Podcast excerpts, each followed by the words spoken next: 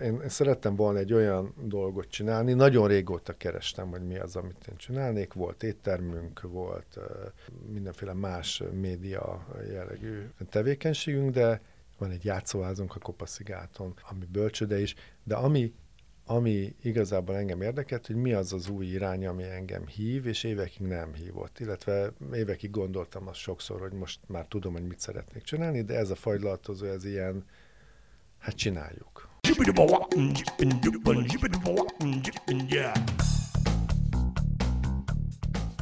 Üdvözlöm a hallgatókat, én Inkei Bence vagyok, és ez pedig itt a 24.hu filéző podcastja. A műsorvezető társam most is Jankovics Márton. Sziasztok! A vendégünk pedig Rákárd Gábor, a Bartók Béla úti kőfagyi ö, fagyizót működteti. Épp az előtte beszéltük, hogy ezt valahogy hogy, hogy nem tudjuk ennél pontosabban, hiszen nem ő az üzletvezető, de hivatalosan, de a fagyizót azt ő csinálja. Sziasztok, igen, ez egy megfoghatatlan funkció. Mondhatnám azt, hogy üzletvezető vagyok, de azt hiszem, hogy formailag nem. Ebben nem vagyok olyan jó, hogy formailag mi is vagyok, de ott dolgozom. De én viszem ki a szemetet is, meg én szervezem be az árut, főzzük a fagylaltot. Ezt azért mondom többes számban, mert van két kolléganőm, akik már szintén beletanultak ebbe, sőt, megkockáztatom, hogy van, amit jobban is csinálnak. Tehát egy inkább így a felelősséget vállalom a, a fagyizó működtetésért. De akkor ez mindennapos, hogy te főzöd a fagyitot, vagy részt veszel a fagyi készítésben? Igen, talán úgy pontosítanék, hogy vannak napok, amikor egy kicsit kilépek a, a fagylaltozóból, és lemegyek mondjuk Mincentkálára, ami nekünk a bázisunk, a, nem tudom, hogy ezt mennyire tudod, de a kőfagyinak a, a, az alapfagylaltozója, vagy a, az ős anyja, az a Mincentkálai kőfagyi, és tavaly április végén döntöttünk úgy, hogy nyitunk egy budapesti kőfagyit, és így a, a remek gondolat a Kőfagyi a Bartókon elnevezésű intézmény. De hogy néha azért visszamegyünk Mincentkálára egyrészt a Feri barátommal, aki a Kőfagyi megalkotója a családjával konzultálni egy-két sör mellett, és vannak terményeink is, amiket onnan hozunk, például az ánkai barack, vagy most a füge, amit a saját kertünkből szedünk, illetve a jövő héten születelendő fekete berkenye. Ezek konkrétan a mi földjeinkről vannak. El is mondtad akkor gyorsan a cégnek a háttértört, vagy a fagyizónak a háttértörténet, amit amúgy is megkérdeztünk volna, de hát akkor ezeket akkor a legfontosabb információkat, ezeket akkor most már tudjuk. Egyébként az én első kérdésem az hogy emlékszel-e arra, hogy mikor ettél utoljára, vagy először, bocsánat, először olyan fagyit, ami nem a szokásos vanília csokoládé puncs ízvilág körül forgott, hiszen a, ha jól sejtem, a te gyerek, te is még, amikor te voltál gyerek, akkor is nagyjából ezek voltak, esetleg még néha citrom, meg eper. Igen, absz- abszolút ez volt a standard fagylat, sőt azt is elárulom nektek, hogy a, az első fagylatos élményem még általános iskolában az egy 50 filléres fagylat volt, tehát így nagyjából a koromat is be tudjátok lőni. A... Én két forintnál csatlakoztam. igen, igen. Én meg tíznél. Jó, oké, akkor én is be tudom a tiéteket lőni. A, a, azt hiszem, hogy egyébként a nosztalgia azokat a fajlatokat is viszi. Meglepő módon puncsot nem emlékszem, hogy mikor láttam utoljára, bár mi kínálatunkban van egy cupa ingléze, vagy az angol leves nevű olasz fagylalt, ami, amire a, a lányok nálunk a, a pultban azt szokták mondani, hogy ez a olaszok válasz a, a, a puncsfagyira, mm, ami részben igaz, de, de visszatérve a, a nosztalgiára, ugye már nosztalgiás a régi, hogy, hogy puncsot nem emlékszem, hogy mikor láttam utoljára pultban, de arra, hogy, hogy, hogy mi volt a, a fagylalt, minőségi fagylalt észlelésnek a, a dátuma, azt hiszem, hogy a horvátországi nyaralások. Akkor találkoztunk az akkor elbűvölőnek és csodálatosnak tűnő, egyébként ma már látom, hogy borzasztó minőségű úgynevezett albán fagyikkal, ami az egész uh, uh, általunk elérhető mediterránumot jellemezte. Ezek a fölfújt úgynevezett volumenizált fagylaltok, amik porból készülnek. De arra is emlékszem, hogy körülbelül 20-25 éve egyszer Veronában ettem egy az első olasz fagylaltot, ami így, így emlékként megvan, és megdöbbentem, hogy milyen pici. Aztán azon döbbentem meg, hogy miért nem tudok megenni belőle hármat, hogyha ilyen pici. És hát azért, mert ez egy tartalmas uh, fagylalt volt, és azt gondolom, hogy, hogy, hogy az a, ez az etalon, vagy ez a, az emlék az, ami, ami nekem így a fagylalt. És arra emlékszel, hogy itthon, mikor ettél először jó, vagy, vagy az átlagostól elütő fagyit? Tehát ami mondjuk közelítette ezt a veronai történetet. Mm. Igen, most így azért hallgattam el egy kicsit, mert szelektáltam az emlékeimben, de, de igen, egy nagyjából 12 éve a, a belvárosban egy ismerősöm váltott profilt, és cipő nagykereskedésből fagylalt kiskereskedést indított, és a Balázs ott állt a pultban, és maga csinálta a fagylaltot, sőt maga is árulta a fagylaltot az első nagymező utcai boltjukban, most a márkát nem mondom, de szerintem tudjátok, miről van szó. És arra emlékszem, hogy igen, na ez, ez, ez egy fagylalt. A másik uh, emlékem, ahova még ma is néha visszamegyek, az pedig a Városmely sarkánál levő fajlatozó. Hát a Csaba utcában. A, a Csaba utcában az olasz, a, a, aki, aki májusban nyit és ősszel bezár. Viszont addig a család csinálja. És mind a kettőnél az a fontos szerintem, vagy azt gondolom, hogy ez fontos, és ez hasonlít a mi filozófiánkhoz, amennyiben ez hát egy kicsit nagyképpen a fagylatnál filozófiáról beszélhetünk, hogy, hogy a személyes jelenlét és a személyes kézi munka az ezeket a fajlatozókat összekapcsolta. De egy ilyen érdekes mintázat is feldereng ezekből a történetekből, amiket mondasz, mert egyrészt ugye a, a Mincent Kálai kőfagyi is egy pályaváltás eredménye, és most is ez a cipő nagykereskedésből fagylalt kiskereskedés is egy pályaváltás.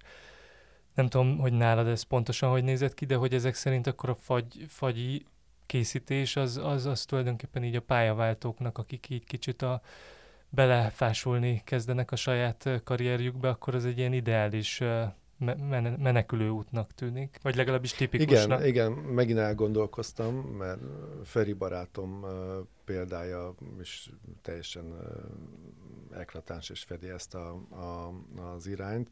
Ő orvosi mérnök, és egyik napról a másikra döntött úgy, hogy ha már úgy is leköltözik a család Budapestről a Káli medencébe, akkor nem vendégház lesz, hanem fagylaltozó.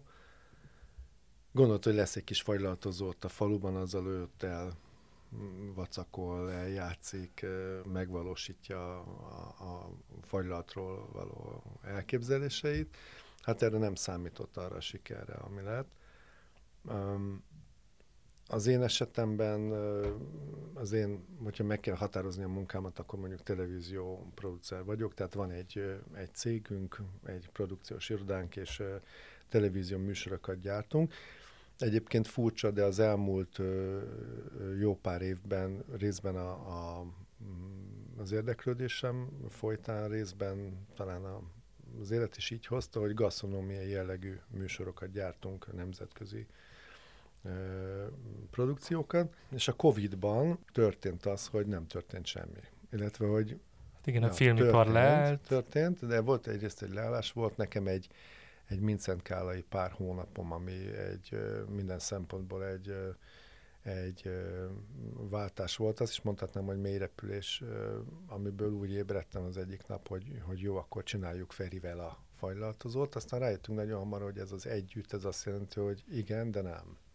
Tehát ő lent gyártja a fagylatot, mi fönt alakítjuk meg a, a közös cégünk második lábát, vagy nem tudom, ezt a képzavart most szerintem el is engedhetjük, de, de igen, tehát én, én szerettem volna egy olyan dolgot csinálni, nagyon régóta kerestem, hogy mi az, amit én csinálnék, volt éttermünk, volt mindenféle más média jellegű tevékenységünk, de van egy játszóházunk a Kopaszigáton, ami bölcsöde is, de ami ami igazából engem érdekelt, hogy mi az az új irány, ami engem hív, és évekig nem hívott. Illetve évekig gondoltam azt sokszor, hogy most már tudom, hogy mit szeretnék csinálni, de ez a fagylaltozó, ez ilyen, hát csináljuk. Nem tudjuk még, hogy hogy, de tavaly május 26-án egyszer csak fölhúztuk a redőnyt, és az mögött ott volt egy egy hét alatt összerakott, hát tulajdonképpen egy ilyen kis fagy, fagyi, ami kifelé árul a, az utcára, és úgy beszélgettünk az emberekkel, hogy ők az utcán állnak, és átveszik a fagylatot. Tehát ilyen szempontból megint a gyerekkori emlékek, amikor nem fagylalt szalonok voltak, hanem volt egy ablak, amin kiadták a fagylatot. A Covid alatt ezt lehetett csinálni, tulajdonképpen most is így nézünk ki, csak szebb a függöny, vagy szóval most mondtam egy ilyen baromságot, de hát igen, szóval, hogy, hogy nem változik a, a klasszikus fagylaltozó elképzelésünk. És amikor ti kitaláltátok, illetve te és a, a barátod, aki elkezdte, hogyan lett abból fagylalt az elképzelésből, és hogyan jutottatok hozzá, hogy olyan fagylalt legyen belőle, ami, aminek ilyen országos, vagy ilyen hírneve lett viszonylag hamar. Azt hiszem, hogy ez két dolog kellett hozzá, és uh, teljesen a, a barátom nevében beszélek, hogyha ezt ő így megengedi. Uh, a kénytelen, mert úgy nincs itt most éppen a távolság miatt, de, de azt hiszem, hogy, hogy, hogy az első rész az, hogy, hogy neki is volt azt hiszem egy elképzelés arról, hogy milyen egy olasz fagylalt. Talált hozzá egy, egy nagyon jó olasz partnert, a Giuso családot, akik, akik fagylalta foglalkoznak már elég régóta, és fagylalt alapanyaggal is. Illetve azt hiszem, hogy egy olyan attitűd kell még ehhez, ami Feriben abszolút megvan, de azt hiszem, hogy tulajdonképpen bennem is, meg igazából ez már a fagylaltozónak a filozófia is lett, hogy, hogy nem az a feladatunk, hogy minél több fagylaltot eladjunk. Nem az a cél, hogy, hogy ebből gazdagodjunk meg. Tudom, hogy ez egy ilyen Hát ez nem, igen, ez egy paradoxonnak hangzik, egy vállalkozás így, így hihetetlennek tűnik. Igen, tehát hogy nyilván, nyilván az a cél, hogy, hogy, hogy ez a fagylathoz ez egy prosperáló üzleti vállalkozás is legyen, de ha ez a fagylatozó arról szólna, hogy, hogy, hogy fagylatot készítünk, eladunk, nem látjuk kinek, nem beszélünk az emberekkel, és nem érezzük azt az örömet, amit okozunk, mire mondhatjátok, hogy persze könnyű fagylattal örömet okozni, igen, de nem. Tehát a jó fajlattal könnyű. Igen, azért bosszúságot is tud okozni ezt. Igen, de, de amíg azt érezzük, hogy, hogy, hogy ezeket a, a, a pozitív impulzusokat megkapjuk, és, és ez, ez jellemzi a, a, a munkánkat, addig ezt jó csinálni. Tehát visszatérve a gondolathoz, tehát az az, az az elképzelés, hogy jó fagyit kell csinálni, nem feltétlenül mindenáron, nem feltétlenül mindenből, és nem feltétlenül mindig. Mi nem csinálunk olyan fagylaltot, amire mi úgy érezzük, hogy ez nem finom. Most mondhatod, hogy az uborka fagylalt például, amivel most uh, kísérletezünk, az nem finom, de van, akinek meg nagyon finom. Nyilván nem fogja minden fagylatot mindenki szeretni. Tehát, hogy, hogy a, visszatérve megint kicsit bőbeszédni a kérdésre, de válaszolva, hogy nem kell minden áron üzletben gondolkozni, hanem, hanem örömödet kell elni abban, amit, amit csinálsz, és ez tényleg igaz. Én olyan szerencsés ember vagyok egyébként, aki, aki mindig azt csinálom szinte, amihez kedvem van. És ez akkor azt is jelenti, hogy ez a budapesti terjeszkedés, most hívjuk így, mert az végül is, nem annak az első lépése, hogy tíz év múlva minden városba legalább egy kőfagyi legyen, és egy ilyen franchise legyen, ami ahol csak bármilyen ilyen piacirés vagy igény felmerülhet oda, oda hát van, ilyen, van ilyen franchise. Van ilyen, léteznek van ilyen. Fagyi, hát legalábbis nem is országos, de budapesti szinten van. Tehát a rövid válasz az, hogy nem, nem az a cél, hogy ez egy franchise legyen, aminek több oka is van. Az egyik oka az, hogy eh, sok oka van, de akkor így, ha megengeditek, akkor így elmondanám, hogy én mit gondolok erről. Azt látjuk, hogy akik eh, franchise-okat hoznak létre, az egy egészen másfajta tevékenység. Tehát az nem egy, az soha nem tud manufaktúra lenni, hanem az egy egészen más termelést, kiszállítást, disztribúciót, hálózatot, franchise szabályozást, minőségellenőrzést, stb. stb. igényel, amire én még nem láttam olyan példát, hogy ne sérült volna a, a fajlat minősége, vagy a filozófiája, vagy a, a, tudom, hogy teljesen hangzik, hogy a fajlatnak van filozófia. Hát ha a bornak lehet, el, akkor hogy, a fagyinak miért Higgyétek el, hogy, hogy, hogy az, ahogy ezt az egészet tálalod, vagy, vagy ahogy ezt az egészet, a gondolataidat ezzel kapcsolatban mondjuk egy, egy a szociális médiában átadod, az nagyon fontos. Tehát azt látjuk, hogy tömegtermelésben nem lehet igazából minőséget tartani, illetve nem is csak minőséget, hanem ezt a, ezt a hangulatot, hogy, hogy tényleg ott állunk és csináljuk. És felvállaljuk mondjuk azt, amikor, amikor a csokoládét egyszer összeöntöttem a pisztáciába, hogy akkor a csokolád és pisztácia van. Nyilván ez egy nagy üzemnél ez, ez képtelenség. A másik, ami, ami fontos, és ezt én is elfogadtam Feri barátomtól, hogy, hogy nem keresünk helyeket, értékesítési pontokat. A mostani partnerünk, mert van, van két partnerünk Budapesten, velük is úgy dolgozunk, hogy ők keresték meg a, a kőfagyit, vagy szeretnének kőfagyit forgalmazni, és a mi döntésünk az, hogy két kőfagyi fagylaltozó van, a Mincent Kálai és a Bartók Bélauti, de a kőfagyi, mint fagylalt, ami egyébként Kálberi néven fut, mint, mint brand, mondjuk így egy ilyen ö, egyszerű kis brandépítésről van szó, tehát nem egy világbrandet építünk, ö, ők forgalmazzák és, és árulják a fagylaltot, de ugyanazokkal az eljárásokkal, ugyanúgy kezelve a fagylaltot, ö, pont azért, hogy ne legyen csalódás egy vevőnek, hogyha onnan megy fagylaltozni, és nem éppen a, az előbb említett két helyre. Tehát ez a, ez a kelfagyi, ugye? Vagy, vagy az egyik a ilyen? Kell, kelfagylalt már nem ö, ö, része a már nem? csapatunknak, ők saját úton indultak el. Tehát már nem a kőfagyi fagylaltot árulják ö, az idei évtől. De, de úgy indultak akkor, amikor el... Igen, igen. De ez egyébként, amikor az van, hogy egy fagyizó mondjuk a kőfagyi fagyját árulja ilyen módon, akkor az, az azt jelenti, hogy egy recepttel dolgozik, és, egy, és az alapanyagok is has, hasonló helyről származnak, vagy forrásban?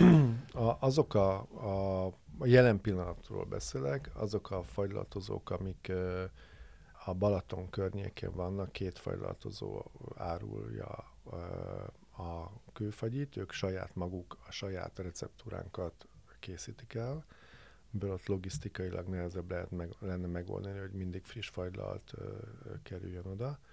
A budapesti fagylaltozóknak pedig a Bartok Béla úti műhelyünk készíti el a fagylaltot, és a kész fagylaltot adjuk oda nekik, és ők azt mérik ki. Egyébként ö, valahol azt olvastam, még a Mincent Kálai kőfagyi megalapításáról, hogy, ö, hogy ugye hát a Biszku Ferencnek se volt ilyen fagyis előélete, meg cukrász előélete, hanem teljesen más irányból jött, és hogy igazából ez egy viszonylag hirtelen döntés volt, és egy olasz fagyi készítő mestertől négy nap alatt tanulta meg a fagyi készítés alapjait. Nem tudom, hogy ez így igaz ebben a formában, de hogy ezt így meg lehet amúgy tanulni egy ilyen viszonylag. Nyilván aztán egy folyamatos fejlődés az egész, de hogy, hogy ez egy nem hosszú éveket igénylő mm, irány, amit, ami, ami, ami, ami olyan típusú elmélyülést kíván, hanem így viszonylag rövid idő alatt elsajátíthatók ezek az alapok? Igen, tudod, ez nem egy, egy meleg konyha, pont ellenkezőleg, de, de valóban, tehát a fagylalt készítés, maga a, az alapanyagoknak az elkészítése, az nem, nem egy ördöngőség, tehát semmiképpen nem űrtechnika, ami azt is mondhatnám, hogy betanított munka. Tehát én betanított munkát végzek a fajlatozóban, de ami fontos, hogy ahhoz, hogy ezeket a, a, az alapanyagokat megfelelő módon feldolgozza, hogy az először az alapanyagokat kell uh, létrehozni. A mi uh, fagylatunknak az talán így egy kicsit a jellegzetessége, hogy uh, mi is alapokkal dolgozunk, tehát a friss gyümölcsöt, a friss hozzávalókat, a adott esetben például a pisztáciát, amit brontéból ö, ö, kapunk, ö, összekeverjük, ez egy alapra kerül rá, és szemben mondjuk azokkal a, nagy fajlat brendekkel, akik kézművesek még legalábbis nevükben, de, de nagyban gyártanak, ott az alapok száma sokkal kevesebb, van, ahol egy fajta alap, mert hogy ugye logisztikailag, meg minden szempontból az gazdaságosabb létrehozni. Mi pedig, illetve Feri a, a, az olaszokkal olyan alapokat hozott létre, amik az adott fajlatcsoport, tehát a citromnak, a borfagyinak, a tejszínes fajlatnak, a, a, a kávénak, máknak egészen más összetevő alapanyagokat használunk föl. Ezeket az alapokat az adott fagylatnak dedikáltan kell keverni. Ez most ilyen tök laikus kérdés, de ez az alap, ez micsoda, ezt hogy kell elképzelni? Az alapot úgy képzeljétek el, mint egy fehér port, ugye jellemzően ezek mind fehérek, amik tartalmazzák azokat az összetevőket, amik nem az ízhordozók, tehát nem a gyümölcsök. Most mondok egy példát nektek, hogy nekünk minden gyümölcsfagylaltunk tejmentes és tejszínmentes, tehát vegán fagylaltokról beszélünk. Mégis sokszor van, hogy, hogy oda jön egy vendég, és azt mondja, hogy biztos, hogy ebben nincsen tej vagy tejszín, mert a, a, a fagylalt sejmessége, mert textúrája ezt feltételezni. De igazából, és itt válaszolok a kérdésedre, ez azért lehetséges, mert az alapban nem csak cukor vagy cukorszármazékok, hanem olyan összetevők vannak, amik ezt a textúrát, ezt a bázis létrehozzák, Ezeknek a nagy része, illetve majdnem, azt hiszem, hogy, minden része természetes alapanyag, például azt a sűrítést és sejmességet, azt a Szent János kenyérfának a, a magja okozza, annak az örleménye, de van benne agar-agar és olyan anyagok, például adott esetben alga alapanyagok, amik létrehozzák ezt a, a jellegzetes textúrát egy korábbi adásunkban itt felmerült, hogy, hogy a teljes fagyi és a, a, a víz, víz alapú fagyi az, az valamennyire ö, két különálló iskolát jelent, de akkor a ti esetetekben ilyen is, és olyan is van, ugye, ha jól, jól értem. Én azt gondolom, hogy, hogy a, most megint ezt a rossz szót használom, vagy ezt a szót használom, hogy textúra, de tehát hogyha az állagát tekinted, vagy a jellemzőit tekinted, akkor a, a teljes fajlat nálunk nem sokban különbözik a, a víz alapú vagy a vízzel készített fajlatoktól, pont emiatt, amit az előbb említettem nektek. Tehát a, azt hiszem, hogy a nagyobb különbség a, a, akkor van, amikor egy szorbé jellegű fajlatot csinálsz, tehát egy kifejezetten jégkása jellegű ö, fajlatot készítesz, mi nem ilyet készítünk tehát a kőfagyinál a, a gyümölcsfagylik nem szorbé jellegűek. Um, mi volt pontosan a kérdésed? hogy kizárják ki egymást, a, a, tehát hogy nálatok akkor van, van a, akkor tehát nem zárja ki egymást a, a víz és a tej alapú fagy ezek szerint. Nem, nem, de más el, nyilván másképpen kell készíteni a, a gyümölcsfagylatoknál nem szükséges a főzés, minden tej termékkel készülő fajlatot főzni kell. A harmadik csoport, amire, amire egy kicsit úgy jobban koncentrálunk, mint Budapesten, mivel az igény is nagyobb, tényleg más a vásárló, mások vendégeink Budapesten és mások vidékeink, bár meglepő módon vidéken a, a, sokszor a budapestiek tűnnek föl. Igen, azért ezek a Káli medencében Káli különösen. Igen, igen, mindenki, azt szoktam mondani a káptalan Toti piacra is, meg a Káli medencére jellemzően, hogy mindenkivel tudsz találkozni, akivel hétközben nem volt időd összefutni, vele ott hétvégén találkozol. Tehát ott, egy, ott, ott jobban keresik a rustikus vonalat, nálunk Budapesten sokkal jobban keresik a, a, az alternatív fajlatokat, tehát tejmentes, cukormentes fajlatok, és igyekszünk ezt az igényt is kiszolgálni. Van olyan fajlatunk, ami teljes, de nem kell főzni, az a tejmentes kókusz, mert hogy kókusztejből készül, és ezt ugye nem állati eredetű, nem kell hőkezeléssel készíteni. És említetted, hogy ugye ez nem a mennyiségről szól, ez a lényege igazából a dolognak, de mégis azért van egy mennyiségi oldal, és hogy érdekelne, hogy mondjuk egy erős napon, egy erős kánikulai napon, már ha a kánikulai nap a legerősebb, hogy ezt így feltételezném logikusan, akkor milyen, milyen mennyiségű fagyi fogy? Nagyon időjárás függő a fajlalt, viszont most azt talán látjátok, hogy az időjárás az eléggé standard. Tavaly júniusban annyit esett az eső, hogy nem tudtuk kiszámolni, hogy, hogy mennyi fajlatot uh, készítsünk. Most azért azt mondanám, hogy, hogy a napok között alig van szignifikáns eltérés. Tehát ha egy 10% eltérés van kereslet között két napban, ami hétköznap mondjuk, mert nyilván a hétvége az jellemzően más. Van olyan partnerünk itt Budapesten, ahol a hétvégék sokkal gyengébbek, nálunk a hétvégék keresettebbek egy kicsivel, mint a, a hétköznap, még úgy is, hogy sokan elmennek víkendezni, de azt mondanám neked, hogy átlagosan egy 800 ezer kombóc között Tehát, hogy 800 ki. ezer. 800 kötőjel, kötőjel ezer, ezer igen. Fagylaltot mérünk ki a vendégeknek egy nap.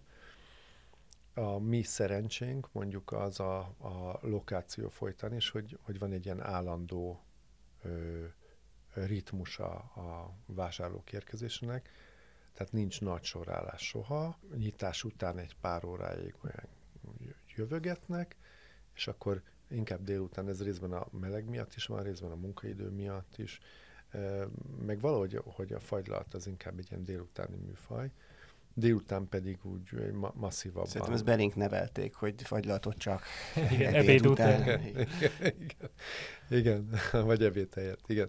Akkor érkeznek, és, és egy nagyon jó klub hangulat alakul ki.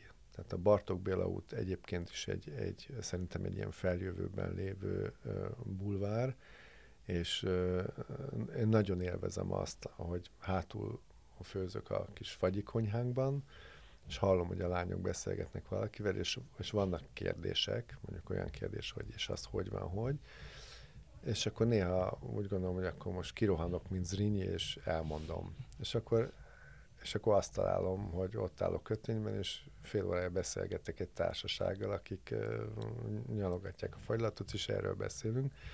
És azt hiszem vannak topikok, mint az öreg autó, meg a bor, amiről meg, én meg nagyon szeretek beszélni. Biztos ez, ez is egy olyan kérdés, ami sok mindenkiben felmerül, hogy mit, mitől függ, hogy mi kerül a, a pultba. Tehát mennyire szezonális például a, a kínálat. Hát például mondok egy, egy, egy példát, a, a tavasz végén mi saját szüretelésből készítettünk bodzaszörpöt. És szerencsére a bodzaszörp az elfogy. Így nem kerülök abba a, a dilemmába, hogy, hogy lehet-e augusztusban bodzaszörpből fajlatot készíteni. Nem. Tehát, hogy, hogy nem készítünk, de például említettem, hogy, hogy fügét szedtünk a kedvesemmel a hétvégén, és az, az a füge az bekerül most a kínálatba, de a zánkai barack, ami, ami egy ilyen Feri által felfedezett forrás, és próbáltunk más forrásokat is, és nem volt ennyire. Őszi vagy sárga barack? őszi barack, és ez, ez majd egy jó kérdés, erről szívesen mondanék majd egy pár szót a gyümölcsökről, hogy nektarin és őszi barack, ami ott megvásárolható. Ezek a barackok tényleg annyira izgalmasan parfümösek, hogy ha lehet, akkor ott vásárolunk. Furcsa módon nem a, gyönyörű szép barack a legfinomabb, hanem például az, amit megver a jég, és kicsit ilyen varas. Valószínűleg azért, mert ott van egy, egy folyadékvesztés is a gyümölcsből, és ettől a koncentrálódik a, az édesség és az íze. Tehát, hogy, hogy ha van barack, akkor onnan. De tavaly például alig volt barack, és alig volt barackfajlaltunk emiatt. De ahogy jön az ősz, én, és megjelenik mondjuk az első szerint gesztenye, akkor, akkor lesz gesztenye fagylaltunk. Vagy amikor, amikor hűvösebbre fordul az idő, akkor több gyömbérfagylaltot készítek, ami szintén egy saját magunk által feldolgozott gyömbér. És akkor mondta ezt a gyümölcs? Igen, ja. ja igen, gyümölcs, bocsánat. Az a tapasztalat, hogy, hogy jó fagylaltot, vagy izgalmas, érdekes fagylaltot olyan alapanyagokból lehet készíteni, és most nem a minőségre gondolok, hanem az ízvilágra, ami egy kicsit fanyarabb, savasabb, akár taninosabb, például vörösborból nagyon jó fagylatot lehet csinálni, és akkor már maradnánk egy pillanatra a bornál, hogy, hogy a, az a bor igazán izgalmas és finom a fagylatban, amelyik jellegzetes savanykás karakterekkel bír. Például mi egy, egy Badacsony Törnemici borászatnak, a skizónak a, a borával dolgozunk. A Balázsék bora, a Balázsék írsai egy, egy, egy izgalmas, élénk ízvilágú bor. Próbáltunk bort készíteni tokaiból, és kaptunk egy édes, a bortitiszes jeleket valóban mutató, de, de nem egy izgalmas bort, fagylaltot. Úgyhogy a tapasztalat az, hogy abból nem lehet. És a sárga barack, ugye ott merült fel ez a kérdés, hogy abból a sárga barackból, ami édes és, és, és érett, abból nem igazán izgalmas a fagylalt, pont az édessége és a, a sav hiánya miatt. És ez a sav, ez nem pótolható mondjuk citrommal. Ugye, hát nyilván, hogyha, hogyha valamiben savanyúságot kell produkálnunk, azt természetes módon érjük el. A gyömbérfajlatba kell citromot rakni, vagy az uborka fajlatban ment a mellett van citrom, mert, mert különben, különben lapos lesz az íze. De akkor nem feltétlenül abban a formájában a legjobb gyümölcs alapanyagként a fagyiba azt mondod, mint ahogy mint fogyasztani a legjobb. Igen, nem. De akkor sárga barazból egyáltalán nem csináltok? Vagy? Mi nem, mi nem uh-huh. készítünk fagylatot. Igen. Van még ilyen gyümölcs egyébként, ami, ami kifog a fagylat készítőkön? Tudod, ez... ez, ez Például a naspolya. Valószínűleg a naspolyából nem lehet jó fagylatot csinálni. Igen. Én nagyon szeretem, van is a naspolya fánk Mincenkán, de nem készítünk fagylatot. Egyébként az a, a fagylatkészítés, ez mindig egy, egy konszenzus, illetve még csak azt sem mondanám, hogy konszenzus, igazából a Feri elmondja meg a, a fagylatokat, de hát vannak, vannak ötletek, és mindig vannak újabb fagylatok. Most például ettem nála egy, egy wasabi-s kesudió fagylatot, és mind a ketten úgy ítéltük meg, hogy nagyon jó, hogyan lehet még wasabisabb. És ez egy másik pont nálunk, hogy sokan mondják, hogy a, a fagylatjaink karakteresek. Van, hogy, hogy azt mondják, hogy, hogy talán egy kicsit túl karakteresek is. És akkor ez megint egy ilyen döntés kérdése, és mi ebben egyetértünk, hogy a csilis fagyi nálunk az cheap a gyömbérfagylalt csíp, a sós karamell meg sós. E, és nem úgy érezhető, mintha ott lenne egy kis só, hanem hogy akkor az, tudod, az olyan, ebből a szempontból tulajdonképpen azt mondanám, hogy a fagylaltjaink egy kicsit ilyen rusztikusak, vagy, és akkor most hagyjuk is, hogy mit jelent Magyarországon az, hogy rusztikus. Ez egy hosszú kör lenne. Igen, de, de a, a, csak még egy, egy jó pofát mondok, hogy, hogy, hogy a chili úgy működik a csokoládéval, nem úgy, mint például egy, egy, egy kereti ételben, hogy úgy, úgy érzed, hogy pregnánsa, hanem a, az, a csokoládé édessége miatt, meg talán a csokoládé teljessége miatt, ugye nem véletlen, hogy a, a, hogyha erős mm, ételt teszel, vagy hát belerapsz egy erős paprikába, akkor tejér kell nyúlni, mert az, az, az, azzal még úgy túléled. Hogy belenyalnak, és mondják, hogy jé, hát ez, ez nem is csilis, és akkor mondtam, három másodperc és most, ú, most nagyon, most hmm. már jó, oké, megvan. Tehát megérkezik idővel, csak Igen. ki kell várni. Említetted ugye, hogy a Bartok Béla út az milyen alkalmas helyszín, meg hogy feljövőben van, és tényleg így... Már fel is jött. Már, már fel is jött leginkább, igen. De hogy ez mennyire volt eleve célkitűzés, hogy oda nyissatok fagyizót, vagy ez máshol is működne, vagy egyáltalán mennyire kulcsfontosságú tényező ilyen szempontból az, hogy most egy utcával idébb, odébb, két utcával idébb, odébb van egy fagyizó. Nyilván működik máshol is, de minden helynek megvan egy jellegzetessége. Én uh, azt gondoltam, túl azon, a sarkon lakom az Orlai utcán. Ja, Tehát praktikus, hogyha, hogyha például ma jött a tejrendelés, fölhív a teljes, hogy 20 perc múlva ott vagyok, akkor kirakom a lábam az ágyból, és 20 perc múlva tényleg ott vagyok, és átveszem a, a termelői tejet.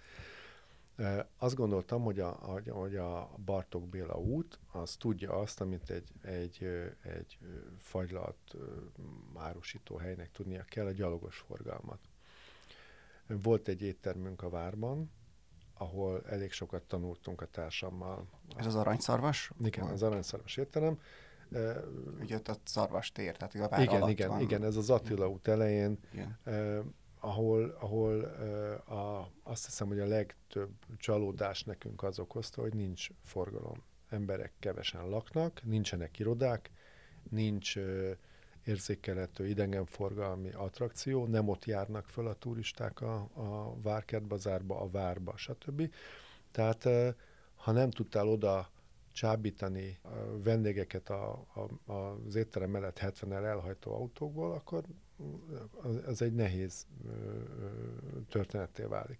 A Bartók Béla ebből a szempontból zseniális, mert, mert van egy gyalogos forgalom, nagyon jó fejemberek laknak a környéken, és tényleg egy klub hangulat alakul ki, mellettünk két kávézó van, akik a barátaink, és így tudod, így összefolyik így a társaság, és ők elnézik nekünk, ha a mi sorunk beáll az ő teraszukba, de az afogátójukhoz mi készítjük a vaníliafagylaltot, stb. Visszatérve még erre, én három dolgot tanultam meg. Én gyerekkoromtól kezdve egyébként családi érintettség miatt így vendéglátoskodtam, vagy büféskedtem egyetem alatt is, és, és előtt is.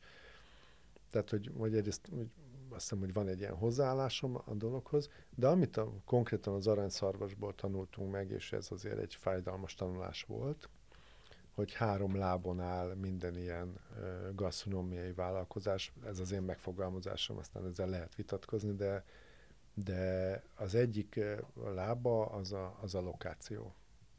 Tehát nagyon nehéz és nagyon nagy erőfeszítés kell ahhoz, hogy egy, egy, egy, egy nem alkalmas helyszínen izgalmas és, és, és sok embert, sok vendéget oda vonzó gasztronómiai attrakciót csinálj. Ebből a szempontból a Bartók Béla remek. De ebből a szempontból szerintem a partnereink helyszínei is remekek. A második az a történet. Mi a sztorid? Amikor kinyitotta a kőfagyi a Bartókon, nem kell elmagyarázni, mi a sztori, mert hogy a, a, a kőfagyi története az, az ugyanúgy volt érvényes ránk. Tehát ez vitte a, a fajlatozót. Az aranyszarvasban ez is remek volt egyébként, mert egy 300 éves étterem, nem kellett magyarázni. A harmadik is ez nagyon fontos, és, és azt hiszem, hogy önkritikusan ezt nem csináltuk jól a társammal a szarvasban, a személyes jelenléted, és ez megkerülhetetlen ami azt jelenti mondjuk egy fagylaltozó esetében, hogy hát nem nagyon van nyarad, vagy hát nem olyan a nyarad, mint egy, egy munkáját jól végző pedagógusnak, aki ki tud csekkolni két hétre. Ez, ez egy ilyen vállalkozás, és akkor még mindig ott van az a tanakodás, hogy, hogy mit csinál egy fajlaltozó télen. Na ezt akartam kérdezni, hogy nincs nagyon nyarad, az ért, értjük, hogy miért, de mit csinál egy fagylaltozó télen? Bezár, vagy vannak valamilyen egyéb eszközei, hogy hogy valami más átálljon, ami, amivel ki lehet húzni az újabb jó időig. Igen, valamelyik kabaréban volt, hogy a válaszom igen. Tehát az elkövetők magyarok voltak, vagy külföldiek, igen. Vagy, vagy bezár, vagy, vagy valami más talál ki. A tavalyi téli szezonunk az abból a szempontból szerencsés volt, hogy egy kedves barátunk a Dérinél Kristófja egy pop-up helyet hozott hozzánk, ami mind minőségében, mind színben, szakban olyan volt, amit teljesen vállalható volt a mi vállalkozásunknak. Idén ez valószínűleg nem így lesz, hiszen megnyitotta pont emiatt, a sikere miatt a, a saját helyét velünk szemben. Úgyhogy amiben én gondolkozom, az mindenképpen az, ami nem sérti a, a szomszédainkat, tehát valószínűleg nem fogunk kávét árulni meg szendvicset, vagy bégalt, vagy uh, vietnámi Tehát akkor azért vannak, vannak ilyen... van a, a Hainam Café. Igen, igen, igen, igen. A Hainam van mellettünk, és a Wombat. Két teljesen más karakterű hely, teljesen más közönséggel, és mégis remekül működik együtt, legyen az utcazene fesztivál, amit rendezünk magunknak, vagy, vagy bármilyen. Tehát, tehát a gasztronómia valószínű, ami ide illik, és azon belül is olyan kulinárisan érdekes dolog, ami mondjuk highlightozom egy kicsit, hogy valószínűleg egy, egy spanyol kézműves minőségi élelmiszereket forgalmazó cégnek ez egy jó hely lehetne a téli időszakra, ami öt hónapot jelent, tehát nem fele-fele, mert áprilisban már keresik a fagylaltot, és tavaly november 3-án zártunk. A számon tartjátok, hogy összesen hány ö, fajta fagylalt ott készült már a, a kőfagyival? Tippelni tudok. Nekünk 24 fagylaltot befogadó pultunk van, és van körülbelül még 10 fagylalt fajta, ami nincs benne, tehát azt mondanám, hogy mondjuk egy ilyen 35 féle fagylaltunk van most, de Pont a, a, a Wasabi-s Kesudióra gondolva, vagy az Uborja fagyira gondolva, valószínűleg ez nyilván bővíthető, meg van olyan, amiket nem csinálunk annyit, vagy nem... És olyan volt, ami lekerült, tehát ami egyszerűen nem vált be, amit kimondtatok a forgalomból? És gondolkozom rajta, hogy mi az, amit már nagyon régen csináltunk, készítettünk. Mm, azt hiszem, azt hiszem, Sárga barack azért se jutottak nem, nem, akkor, tehát nem, az annyira... nem, azt hiszem, hogy nem. Uh, ritkábban készítek uh, talán IPA fagylaltot. Uh, az alkoholos fagylaltoknak egyébként is elég meghatározható közönsége van. Tudod, ez az uborka fagy, tehát vagy szereti, vagy azt mondja, hogy nem. De szerencsére mindent megkóstoltatunk. Tehát, hogyha azt látjuk egy egy vendégen, hogy olyan bizonytalan, de általában szokták is kérni, hogy egy kóstolót kaphatnak, és azt mondják, ja, igen, vagy ú, de jó, hogy megkóstoltam, nem kértem belőle.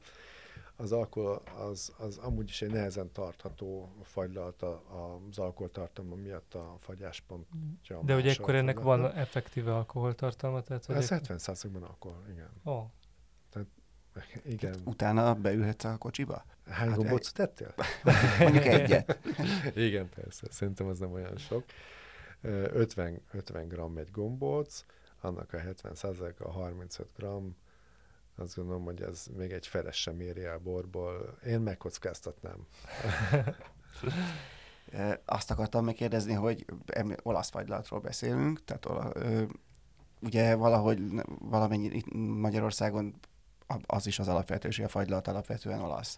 Ez mennyire igaz, mennyire vannak más iskolák is jelen, és ha vannak, akkor ti tervez, kacérkodtok-e más iskolákkal? Az, hogy olasz egy fagylalt, az szerintem technológiát jelent, tehát olasz gépekkel dolgozunk, és úgy készítjük el a fagylaltot, ahogy azt a, az olaszok készítik. Egyébként a fagylaltoknak megkockáztatom, a 95%-a így készül Európában.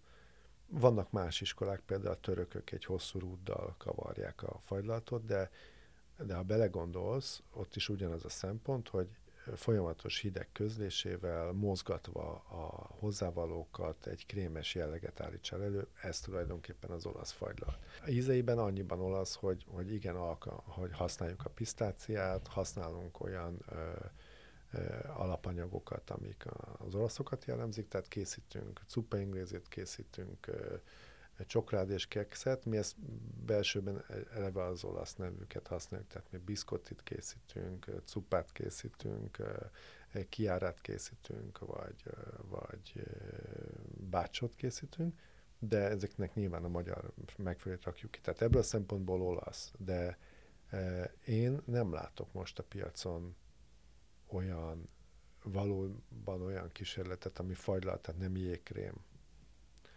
ami más technológiát alkalmazott, talán még a, a szorbé készítés, amit egy pakocsöttel pikpak meg lehet, kész, meg lehet csinálni, de jégkása, tehát vannak ennek alternatíváik, de ezek számomra nem fajlaltok. Azt másképpen is hívom. Még azt akartam megkérdezni, hogy azt esetleg kirajzolódik-e, hogy melyik az ilyen éppen, hogy mondjam, aktuális divattól, vagy bármitől független a nagy kedvenc, ami, amiből a legtöbb fogy, vagy nincs ilyen, hanem ez mindig hullámzik Van. és változik. Van? Csokoládé. Csokoládé? Van. Nem. Na. Na, tippeljetek, hogy mi. Hát eh, gondolnék az ilyen alapfagyikra, mint hogy csokoládé, vanília, vagy valami ilyesmi, de ezek szerint nem ezek. Nincs benne az első háromban. Tényleg? Igen. De, de várjatok, ez ránk jellemző. Világos, lehet, világos. Hogy máshol benne van. Pisztácia Nekünk... esetleg? Igen, az egyik a pisztácia. Azt szoktuk mondani, bocs, igen? Barack, zánkai. Ne, hát az nincsen annyit. Ja, igen.